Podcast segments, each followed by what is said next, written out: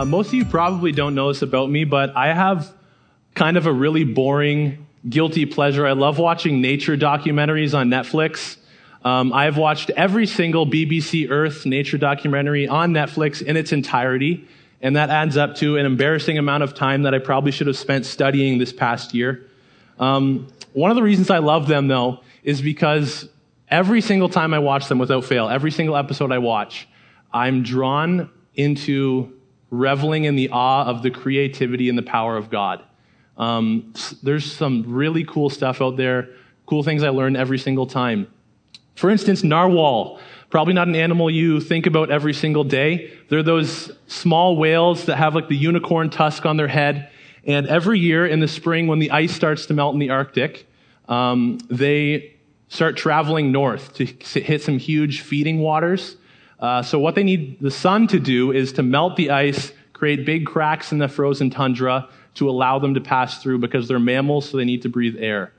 Sometimes, however, they get stuck because the sun hasn't cracked the ice open enough to allow them to pass through. So they have to wait there for hours and hours and sometimes days um, until the sun cracks the ice open. And other times, they're actually trapped uh, if the ice refreezes around them. And this puts them in a place where they're completely dependent on an external force, the sun, to melt the ice and get them to safety. Without the sun, they would eventually drown. It's a lot like when we're put into tough situations where the ice is closing in on every side and we're completely dependent on God to get us out. We can try to do it ourselves, but at the end of the day, we need Him and only Him to make possible what it is we need to do. So I'd like to dig in deeper to this topic this morning. So let's dive into Jeremiah twenty, verses seven to thirteen, uh, and see what God has to say to us this morning. This Jeremiah twenty, seven to thirteen. O Lord, you have deceived me, and I was deceived. You are stronger than I, and you have prevailed. I have become a laughingstock all the day. Everyone mocks me. For whenever I speak, I cry out. I shout violence and destruction, for the word of the Lord has become for me a reproach and derision all day long. If I say I will not mention him or speak any more in his name, there is in my heart, as it were, a burning fire shut up in my bones, and I am weary with holding it in, and I cannot. For I hear many whispering, terror is on every side, denounce him. Let us denounce him, say all my close friends, watching for my fall. Perhaps he will be deceived, and then we can overcome him and take our revenge on him. But the Lord is with me as a dread warrior. Therefore, my persecutors will stumble. They will not overcome me. They will be greatly shamed, for their eternal dishonor will never be forgotten. O Lord of hosts, who tests the righteous, who sees the heart and mind, let me see your vengeance upon them, for to you I have committed my cause. Sing to the Lord. Praise the Lord, for he has delivered the life of the needy from the hand of evildoers. So here's the big idea for this morning. The Bible teaches us that during trials, we can worship or whine. Let's break that down. Uh, let's look at the, the first few verses that delineate our inherent weakness, which is the state that we're all in because of our sin. Verses seven, eight, and ten. Again, O Lord, you have deceived me, and I was deceived. You are stronger than I, and you have prevailed. I have become a laughingstock all the day, and everyone mocks me. For whenever I speak, I cry out. I shout violence and destruction, for the word of the Lord has become for me a reproach and derision all day long. For I hear many whispering, terror is on every side. Denounce him. Let us denounce him, say all my close friends, watching for my fall. Perhaps he will be deceived, and then we can overcome him and take our revenge on him. The writer of this passage, uh, Jeremiah, is obviously feeling pretty down about his circumstances right about now. He feels deceived by God, betrayed by his friends, and like everyone else is out to get him. Just for some context, so you can understand why he might be feeling this way, Jeremiah was called by the Lord to be a prophet to the nation of Israel at a pretty young age, and he served in this prophetic capacity for actually over forty years. His main message in preaching was to call the people of Israel back to pure living, because they'd been living in rebellion from God without any care as to what they did or how they lived. His messages, though, were not well received, and as far as scholars can tell from what Jeremiah says in his book, over those forty years that he preached, only two people ever believed him and repented. The rest of the country hated his guts and wanted to kill him because he was trying to tell the truth. So you can see why you might have gotten discouraged every once in a while. Right off the bat, in verse seven, he blames God for his sorry life. He blames God for the trials that he's had to endure and feels like God is the person that he should blame. He feels like God's deceived him in this. While God is not by nature a deceiver, we do know that he's in control and that he did allow Jeremiah to go through these circumstances, and that he is the one that allowed his friends to betray him and his hometown to plot against him, like it says earlier in chapter eleven. And it is God, after all, who told him to warn the people of their wrongdoing, and he who knew what the reaction would be against Jeremiah. While it might be kind of brash for Jeremiah to call God out on deceiving him, it's not totally surprising that he does. It's important to note that Jeremiah's words here, however, do not state anything that's true about God, but simply tell us what Jeremiah is feeling about him in the moment. It's often the same with us. What we feel about God does not necessarily align with who he really is. Have you ever felt like Jeremiah? Are there instances in your life that have made you feel beaten down and betrayed by your close family, your friends, and God? Maybe it was a divorce, or someone you loved a lot passed away. Maybe you feel like you've got nobody else on your team right now except for you. I know I've felt like that, and I think all of us have felt like that at some point or another.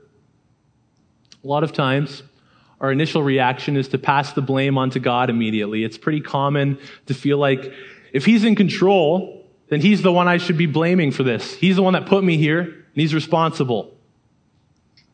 Or maybe sometimes our lives look a lot like Jeremiah's because we act a lot like the people he was preaching to. Our inherent weakness sometimes messes up our thinking, and we begin to let our negative emotions cloud our clarity about God. Because all of us are weak, and we're all put into situations where we feel beaten down and betrayed. And we often get mad at God instead of looking at our own lives and realizing that we're all in a hopeless Jeremiah situation because of our sin. We live however we want, oftentimes ignoring or turning on the people that try to correct our behavior or give us advice, and then immediately get mad at God for making things go downhill for us. So if you don't relate to Jeremiah's helpless state in these verses, you probably should on some level. We're all powerless to get out of the mess that our sinfulness creates by ourselves. But luckily, that's not the end of the story. So let's look at verse nine now, where we see the inescapable calling that God draws us towards. Verse nine, if I say, I will not mention him or speak any more in his name. Let's just hold on for a second here. He wants to quit. But he's not the only person in the Bible that ever wanted to quit, is he? No, let's look at a couple of other people in the Bible who at some point or another wanted to quit. I have a list that should be up on the screen. Uh, Moses in Exodus two fifteen runs away from his people that he's called to lead in the future because of fear of punishment for crimes that he's committed. Elijah in First Kings nineteen, three to four goes out into the desert and asks God to take his life. Job in Job three, eleven to thirteen asks God why he'd ever been born. Jonah, in the third verse of his book, runs away from God and ignores his calling. Joseph in Matthew one nineteen, things get rocky in his marriage to be, and he wants to divorce Mary.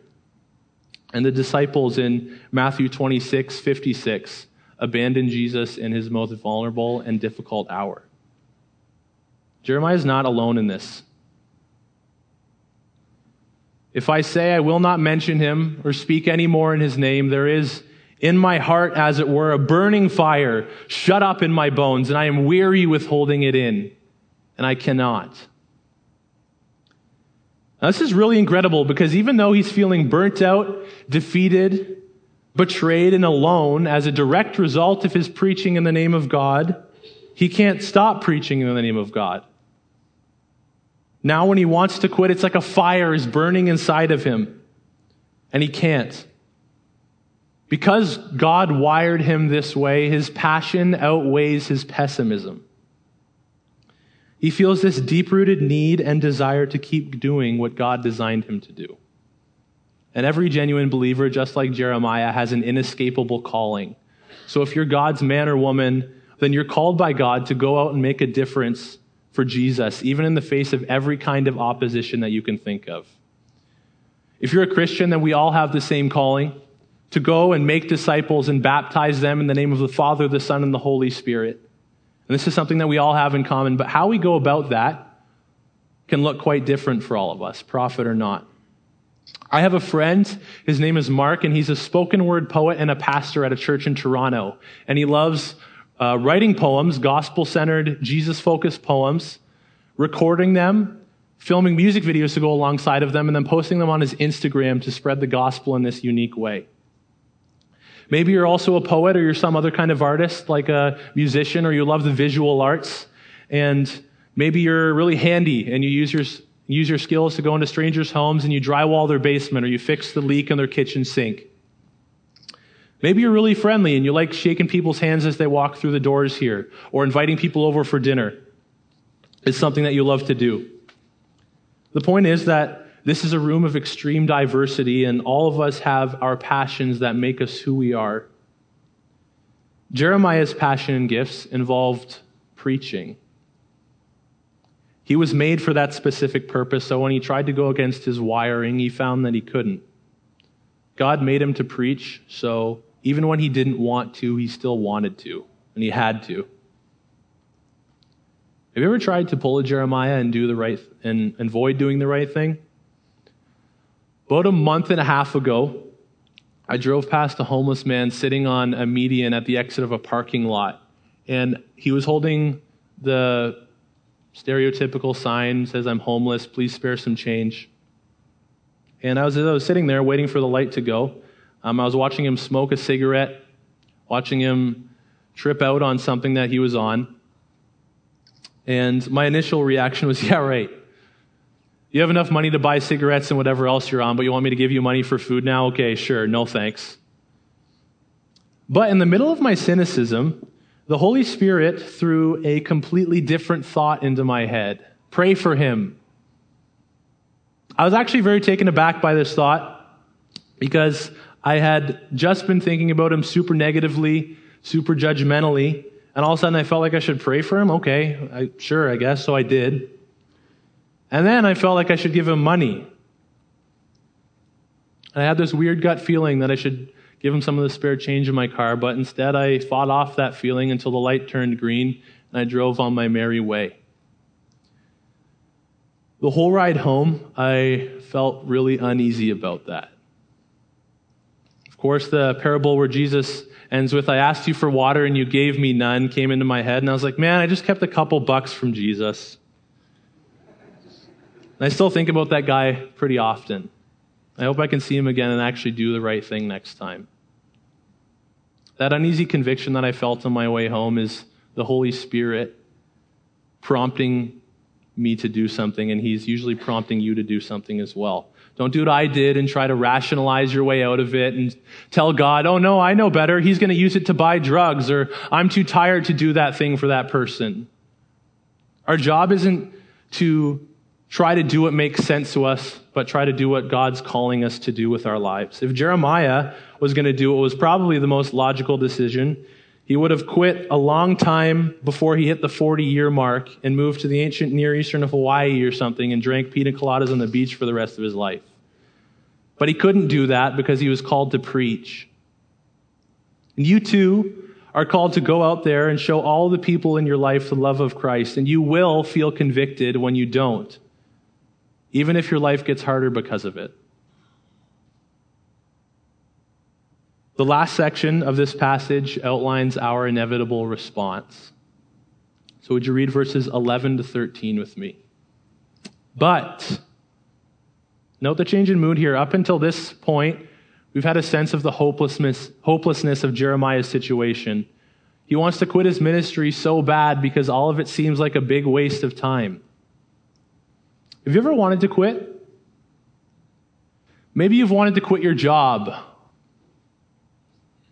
Maybe you've wanted to quit your marriage or your family. Maybe you've wanted to quit your faith.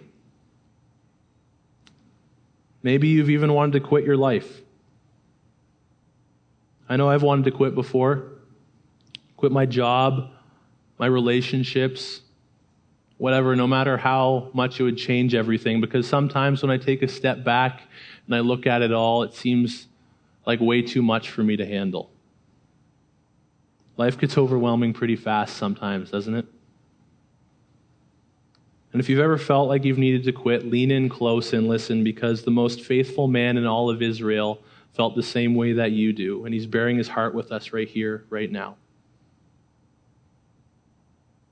But the Lord is with me as a dread warrior. Therefore, my persecutors will stumble, and they will not overcome me. They will be greatly shamed, for they will not succeed. Their eternal dishonor will never be forgotten. O Lord of hosts, who tests the righteous, who sees the heart and the mind, let me see your vengeance upon them, for to you I have committed my cause. Sing to the Lord, praise the Lord, for he has delivered the life of the needy from the hand of evildoers. What we see here is the choice that we have about how to respond to our trials and our difficulties. Remember the big idea? The Bible teaches us that during trials, we can either worship or whine. So instead of deciding to stay sulking in his misery, Jeremiah chooses to worship, but why? Right at the beginning of verse thirteen, Jeremiah realizes that even though God's totally in control, and he did indeed allow him to reach this rock bottom point of life, he was with him the whole time. God didn't just throw him into a pit and expect him to get out by himself, but instead he joined him down there and fought for him like a mighty warrior. Therefore, Jeremiah says, my persecutors will not overcome me. Because of his own, not because of his own willpower, not because of his smooth talking, but because God is on his side, or more accurately, he's on God's side. And those who try to oppose God, as we see here, will be shamed. They will not succeed, because you know what? God doesn't expect you to do it by yourself. And in fact, he knows that you can't do it by yourself. But he can, and he will enable you to execute your inescapable calling when you ter- choose to turn to him in praise. Look again at verse twelve. Jeremiah has committed his cause to the Lord. He wants only to do what God wants him to do, and that's why and how he has God batting for him. What would have happened if Jeremiah hadn't chose to turn to worship? What if he decided to keep whining? Well, he probably would have looked a lot like the rest of the nation of Israel. The meta-narrative of the Old Testament is that the people rebel. They live in sin and darkness, and then life gets tough. They whine about it for a while, and then suddenly remember to cry out to God. And their troubles don't stop until they realize that life without God is misery. It only brings hopelessness with no way out. You see, the circumstances that we find ourselves in don't really change a whole lot, whether we're Christian or non-Christian. If you go to church every Sunday or you don't, you have really, really hard days and really, really awesome days. The difference, though, is whether we choose to turn to God or try to figure it out on our own. Too many times, things happen that are out of our control. Look at Jeremiah. The whole country hated his guts and wanted him dead. There's not a whole lot you can do once you get to that point. But he says, the Lord is with me, and that's what makes all the difference. Let me just clarify now that I don't want to diminish the difficulties that you're going through, or that you have gone through, or that you will go through. We all know what it's like to suffer, and this choice to worship instead of whine about it is not an easy decision to make. It's actually one of the most difficult things that we can possibly choose. But let me say this, worship doesn't have to be done with a happy-go-lucky, nothing's wrong at all attitude. Worship isn't ignoring the pain. The Psalms are full of worship music written during times of extreme anguish. So please make sure you understand this. Worship isn't ignoring the pain. So when difficulty arises, and it will, it's okay to feel defeated and hurt and sad, but when you choose to respond to the Lord in worship despite these emotions, you turn the focus away from the helplessness of the situation and acknowledge that God can and will turn hopelessness into hope. Another important thing to note, consciously committing our causes to the Lord is a super important step in any undertaking that we pursue. Even if it's a great thing to do, consulting the Lord through prayer and intentionally devoting it to Him to accomplish His purposes is a non-negotiable for Christians. So most of you probably know that I'm getting married in a month to a lovely lady sitting in the front row who adamantly denied standing up and waving to everyone. But we've been going through some premarital counseling over the past few months. We actually just finished up on Thursday. Um, so we have some sort of vague idea of how to prepare for marriage, I guess. So people keep asking me if I'm nervous, and I keep saying I don't know what to be scared of. I, I don't know enough about it. So no, I'm not scared. Anyways, in one of our sessions, uh, through the discussion, I was told that I am self-sufficient, or I, t- I have a tendency to want to be self-sufficient. And what that means is that my default mode of operation is to figure out a way to get things done by myself, most often not talking to Rachel or talking to God about it at all in the decision-making process.